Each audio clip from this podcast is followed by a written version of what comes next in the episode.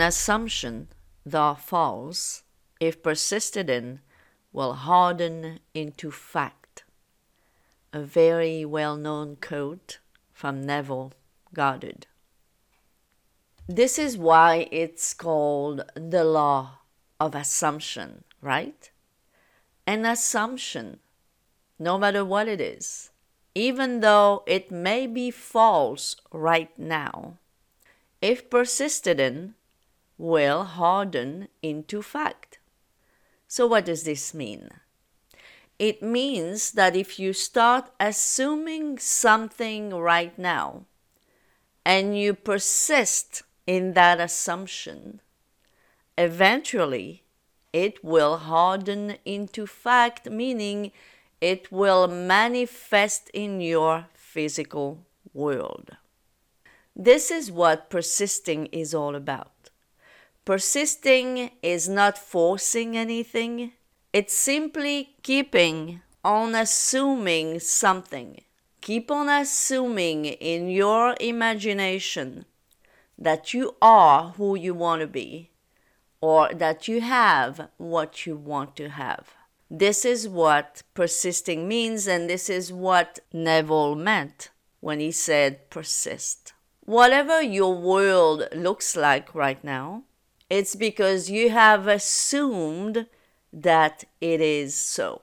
So, if for some reason you have assumed something specific in your life since you were a child, most likely, and you've never turned away from that assumption, you kept on assuming that, well, that is probably still present in your life, right?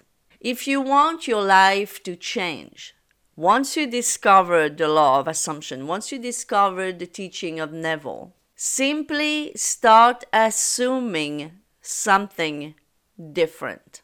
Assume that you already have what you want to have. Assume that you already are who you want to be. And that is done in your imagination.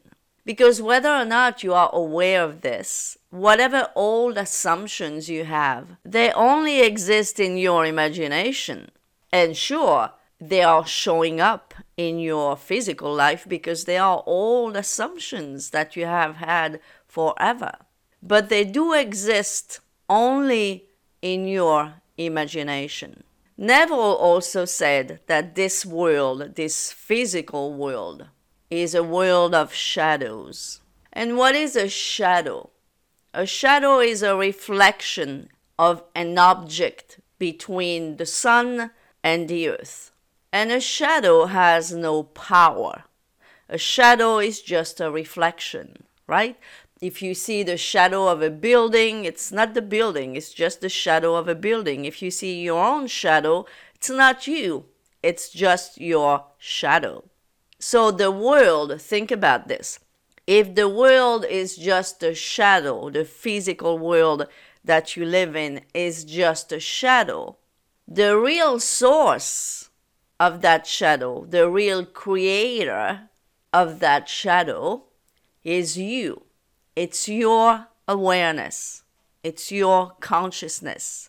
That is what creates world or life or circumstances in your life, in your world of shadows. So, with this in mind, if you don't have your desires right now in your life, whatever your desires are, it's because you have not created the fulfillment of that desire inside your consciousness, inside your awareness in other words, inside your imagination or in imagination. Your imagination is where God is, as Neville said. You may know that other popular quote from Neville God is in your wonderful human imagination. But I know that a lot of people they read that sentence or they hear it, but they just go on their way thinking the same way they always have been thinking and imagining. But you need to pay close attention to a sentence like that because it means that whatever you are imagining right now, well, you are creating it in your world, in your life. Your imagination is God. That's where creation happens. And when I say creation, it's not even creation because creation is finished. But it's where you make a choice, it's where you step into a certain state, the state that has the desire that you want. That is done in imagination. Recently, someone sent me an email using the word pretending, talking about imagination. And I told them there's no such thing as pretending. Those are words that people in the law of attraction are using a lot, pretending. No wonder so many people fail at manifesting their desires in the law of attraction teaching. We do not pretend. When you go in your imagination, you do not pretend. You are in your imagination right now who you want to be. There's no pretending. Because if you pretend in your imagination, then you would not manifest what you are imagining. You're just playing pretend. In your imagination, you can create the feeling of having what you want to have or being who you want to be. You can create the feeling in imagination because imagination has no limit. The human imagination can imagine whatever. You can imagine whatever you want. There is no limit. So I am pretty sure that whatever desire you have, it's very simple because humans, we pretty much all want the same thing. We want health, we want to not have to count every penny, and we want to be loved. Those are the main things that we want. And then you can add little things. You know, you may want to travel, you may want to be able to practice your hobby, you may want to have something specific. No matter what it is, it's something very simple. It's something that thousands of people have done before. So it's not that is out of this world, right? So to speak. It's very simple. So all you have to do is go two to three times a day in your imagination purposely to be that at that moment, to fully dig deep into your imagination and to lose yourself in that imagination and block the 3D world for those moments. And when you do this over and over, that assumption, that new assumption that you are who you want to be, will harden into fact the more you train yourself to assume that you are who you want to be in imagination, the less your current assumptions that you're not in your physical world will be relevant.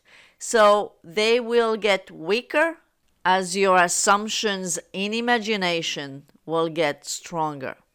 And the stronger assumption eventually will take form, will harden into fact in the physical world.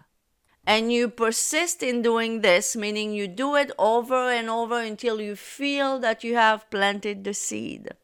And as you do this over and over for a while, eventually you are going to feel satisfied. You are going to feel that you are that even when you open your eyes and you go about your day.